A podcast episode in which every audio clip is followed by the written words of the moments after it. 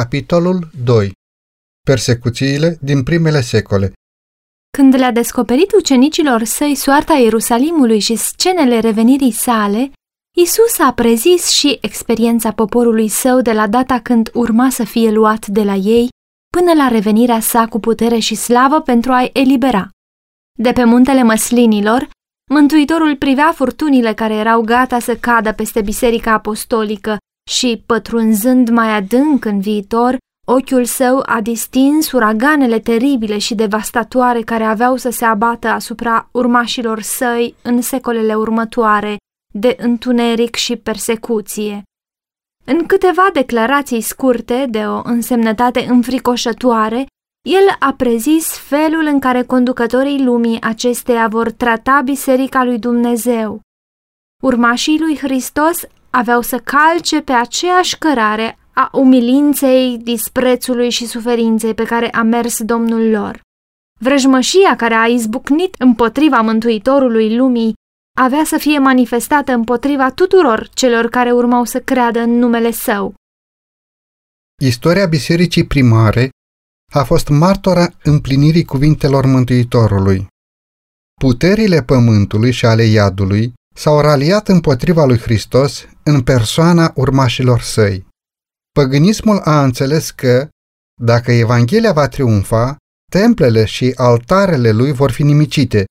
De aceea, și-a concentrat forțele pentru a distruge creștinismul. Au fost aprinse focurile persecuției. Creștinii au fost deposedați de averi și alungați din casele lor, ducând o mare luptă de suferințe. Evrei 10 cu 32. Au suferit bagiocuri, bătăi, lanturi și închisoare. Evrei 11 cu 36. Mulți dintre ei și-au pecetluit mărturia cu sângele lor. Nobili și sclavi, bogați și săraci, învățați și neînvățați, au fost uciși deopotrivă fără milă. Aceste persecuții care au început sub domnia lui Nero, cam în timpul martirajului lui Pavel, au continuat timp de secole cu o furie mai mare sau mai mică. Creștinii erau acuzați în mod fals de crimele cele mai odioase și erau considerați pe nedrept cauza unor mari calamități, foamete, epidemii și cutremure. Deoarece deveniseră obiectul urii și al suspiciunii generale, informatorii, de dragul câștigului, erau gata să-i trădeze pe cei nevinovați. Au fost condamnați ca răzvrătiți împotriva imperiului, ca dușmani ai religiei și ca plagă pentru societate. Mulți au fost aruncați fiarelor sau arși de vii în amfiteatre. Unii au fost răstigniți, alții au fost îmbrăcați în piei de animale sălbatice și aruncați în arene pentru a fi sfâșiați de câini. Pedepsirea lor era adesea distracția principală la serbările publice. Mari mulțimi se adunau pentru a se bucura de priveliște și salutau moartea și agonia lor cu râsete și aplauze. Oriunde căutau adăpost, urmașii lui Hristos erau vânați ca animalele de pradă. Erau constrânși să caute adăpost în locuri singuratice și pustii. Lipsiți de toate, prigoniți, munciți, ei de care lumea nu era vrednică, au rătăcit prin pustiuri, prin munți, prin peșteri și prin crăpăturile pământului. Evrei 11 cu 37 și 38 Catacombele au oferit adăpost pentru mii de credincioși. Pe sub dealurile din afara cetății Romei fusese răsăpate galerii lungi prin pământ și stâncă. Rețeaua întunecoasă și complicată de tuneluri se întindea pe kilometri întregi, dincolo de zidurile cetății. În aceste refugii subterane, urmașii lui Hristos își înmormântau morții și tot aici își găseau locuința când erau suspectați și proscriși. Când dătătorul vieții îi va trezi la viață pe cei care au luptat lupta cea bună, mulți martiri pentru cauza lui Hristos vor ieși din aceste catacombe. Cu toate că erau apăsați de cea mai crudă persecuție, acești martori al lui Hristos și-au păstrat credința curată. Deși au fost privați de orice confort, lipsiți de lumina soarelui, găsindu-și căminul în sânul întunecos, dar prietenos al pământului, ei nu s-au plâns. Se încurajau unii pe alții prin cuvinte pline de credință, răbdare și speranță pentru a rezista lipsurilor și necazurilor. Pierderea tuturor binecuvântărilor pământești n-a putut să-i constrângă să renunțe la credința lor în Hristos.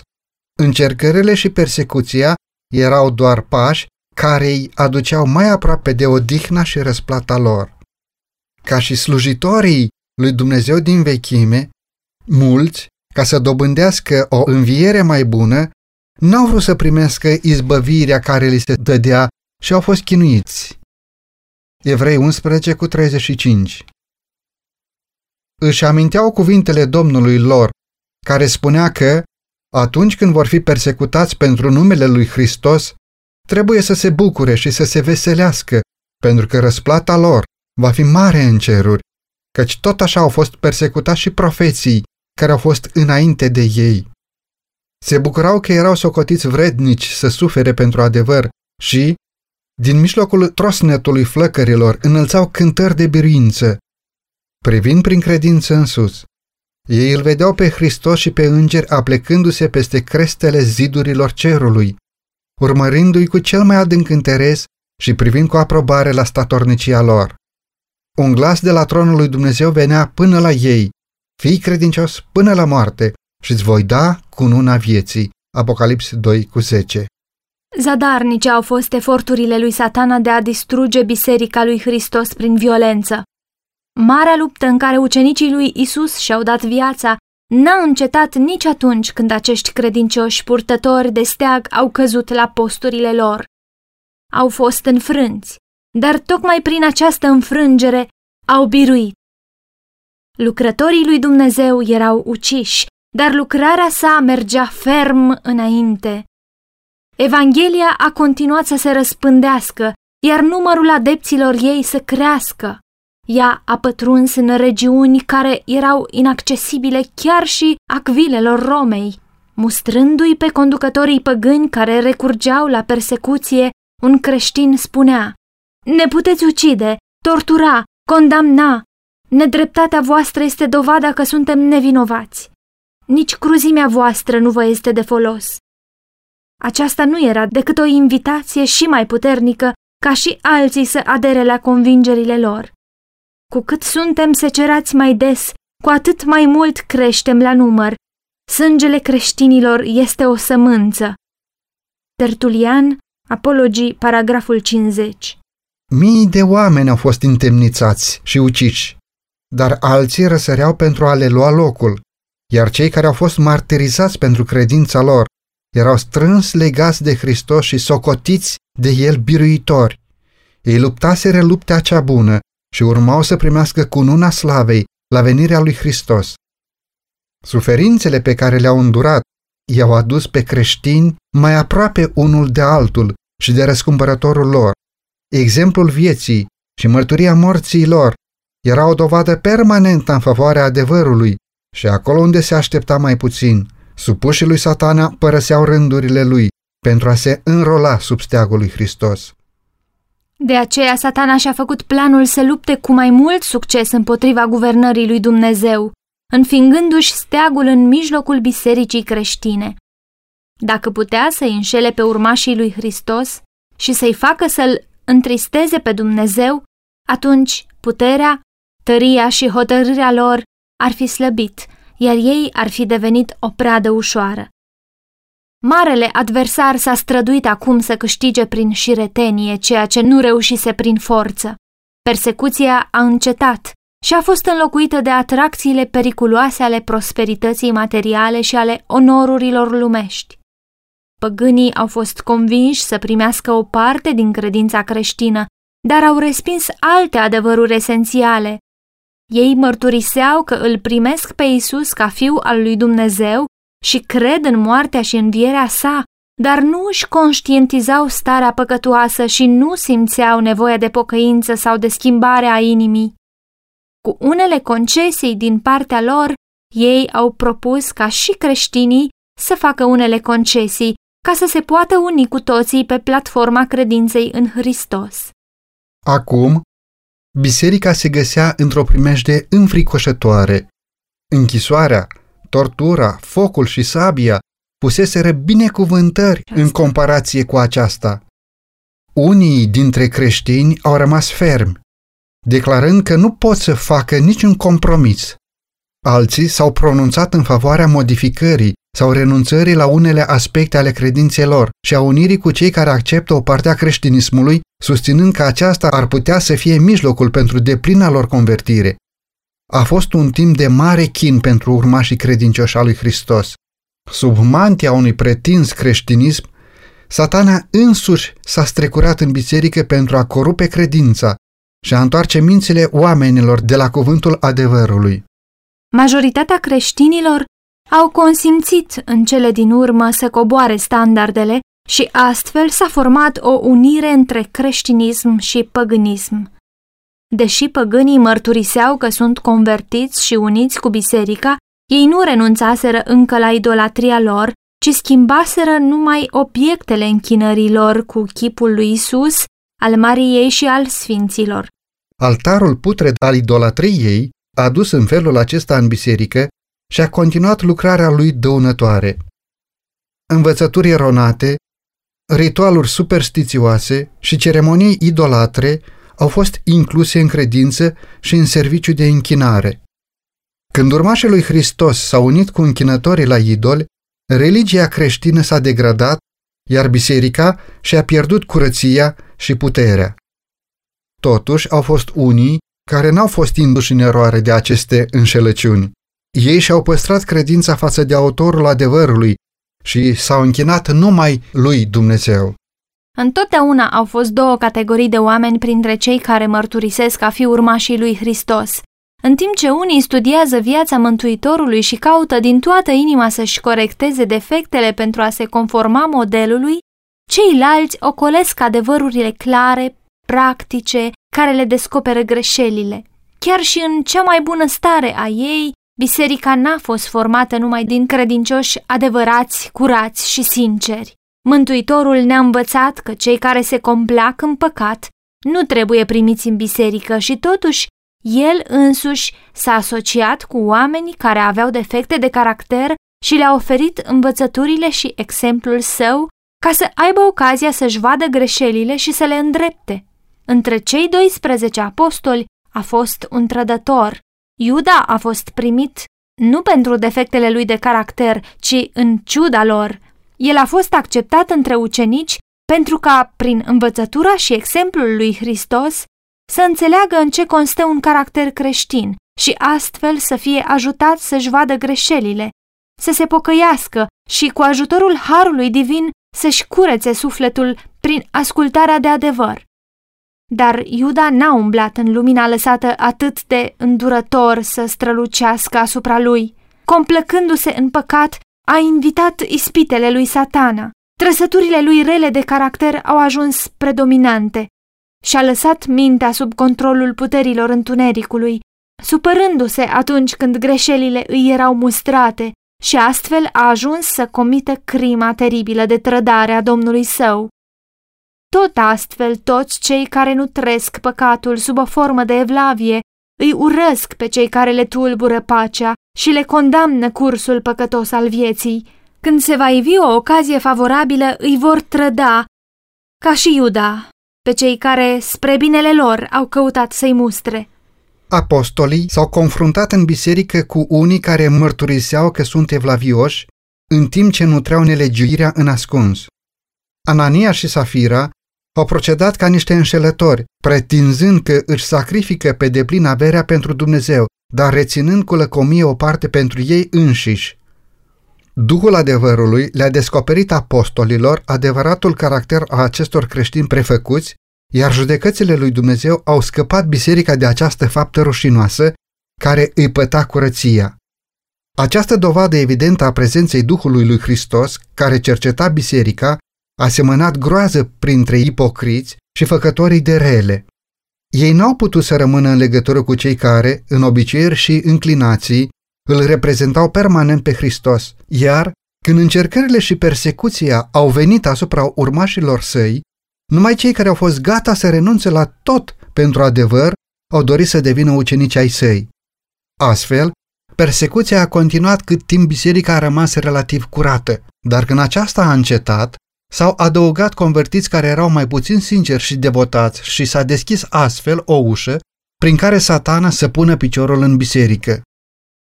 Nu există însă nicio legătură între prințul luminii și prințul întunericului și nu poate fi nici între urmașii lor. Când au consimțit să se asocieze cu păgâni doar pe jumătate convertiți, creștinii au pășit pe o cale care i-a dus din ce în ce mai departe de adevăr. Satana a tresăltat pentru că reușise să înșele un număr atât de mare de urmași ai lui Hristos. Atunci el și-a exercitat și mai mult puterea asupra lor și i-a inspirat să-i persecute pe cei care îi rămăseseră credincioși lui Dumnezeu. Nimeni nu știa atât de bine cum să se împotrivească adevăratei credințe creștine ca aceia care odinioară fuseseră apărătorii ei. Acești creștini apostaziați, unindu-se cu tovarășii lor pe jumătate păgâni, au început războiul contra învățăturilor esențiale ale lui Hristos.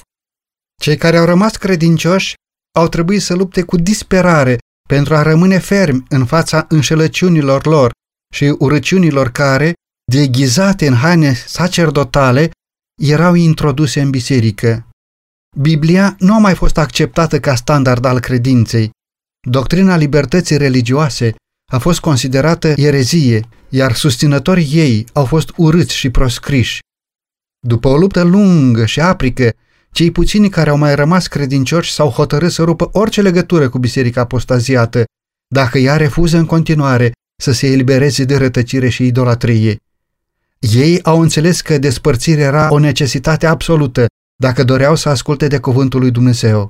Nu și-au permis să tolereze rătăciri fatale pentru propriile suflete și să dea un exemplu care ar fi pus în pericol credința copiilor și a copiilor copiilor lor. Pentru a asigura unitatea și pacea, erau gata să facă orice concesie compatibilă cu credincioșia față de Dumnezeu, dar simțeau că însăși pacea ar fi trebuit plătită cu preț prea scump al sacrificării principiilor. Dacă unitatea se putea asigura numai prin compromiterea adevărului și a dreptății, atunci preferau să se despartă, să fie chiar în război. Bine ar fi pentru biserică și pentru lume dacă principiile care au animat acele suflete statornice ar reînvia în inimile acelora care mărturisesc că sunt poporul lui Dumnezeu. Există o indiferență alarmantă față de învățăturile care sunt stâlpii credinței creștine. Părerea că, în fond, ele nu sunt de o importanță vitală câștigă teren.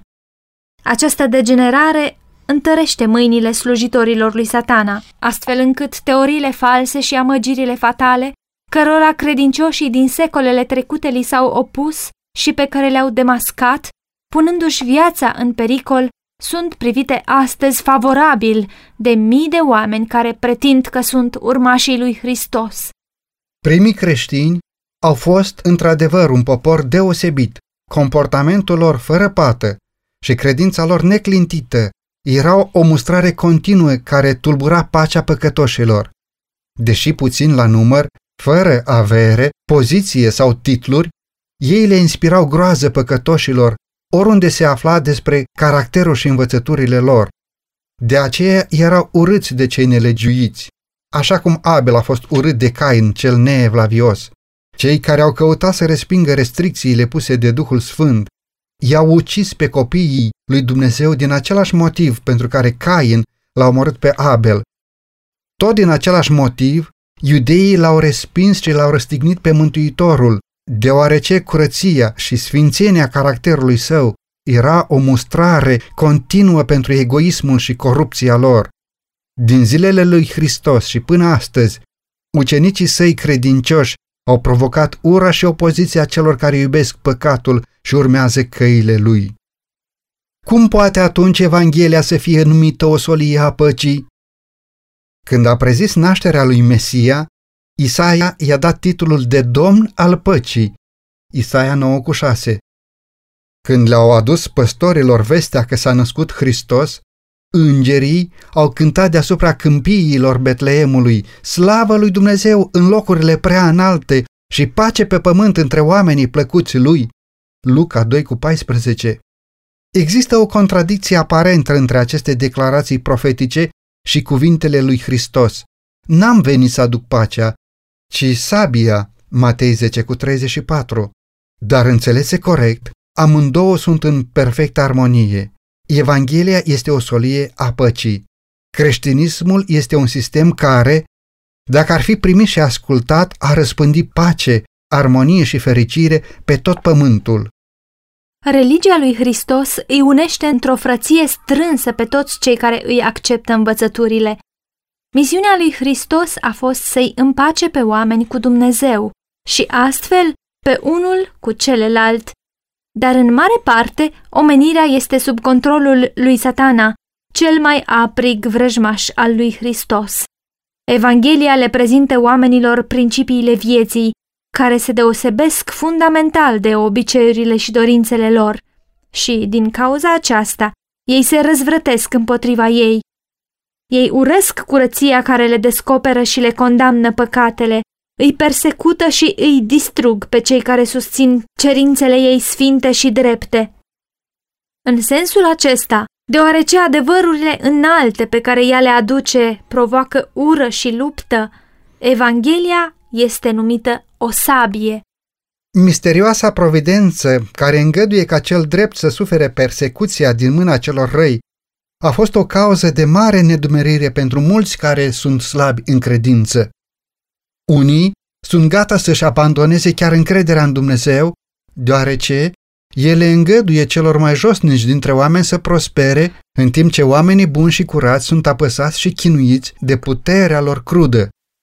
Cum, întreabă ei, poate acela care este drept și îndurător și care este de asemenea nemărginit în putere să tolereze o așa nedreptate și apăsare? Aceasta este o problemă care nu ne privește. Dumnezeu ne-a dat dovezi suficiente ale iubirii sale și nu trebuie să ne îndoim de bunătatea sa pe motiv că nu putem să înțelegem lucrările providenței sale. Prevăzând îndoielile care urmau să le apese sufletele în zilele de încercare și întuneric, Mântuitorul le spunea ucenicilor săi, Aduceți-vă aminte de vorba pe care v-am spus-o, robul nu este mai mare decât stăpânul său. Dacă m-au prigonit pe mine și pe voi vă vor prigoni. Ioan 15 cu 20 Iisus a suferit pentru noi mai mult decât poate fi făcut să sufere oricare dintre urmașii săi din cauza cruzimii oamenilor nelegiuiți. Cei care sunt chemați să sufere tortura și martirajul nu fac decât să calce pe urmele scumpului fiu al lui Dumnezeu. Domnul nu întârzie în împlinirea făgăduințelor lui, a doua Petru 3 cu 9.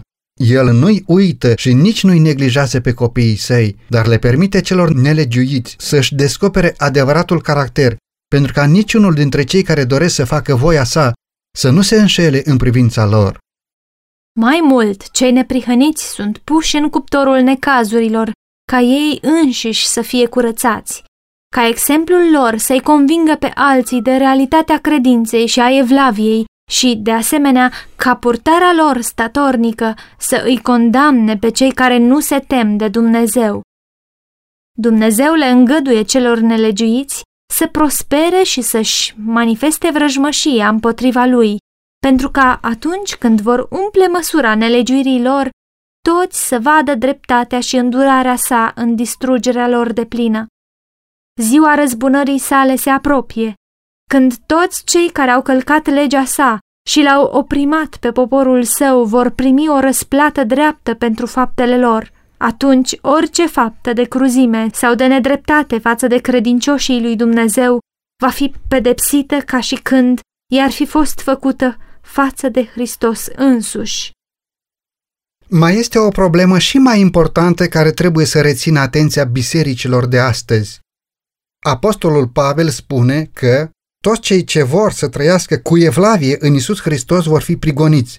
A doua Timotei 3 cu 12.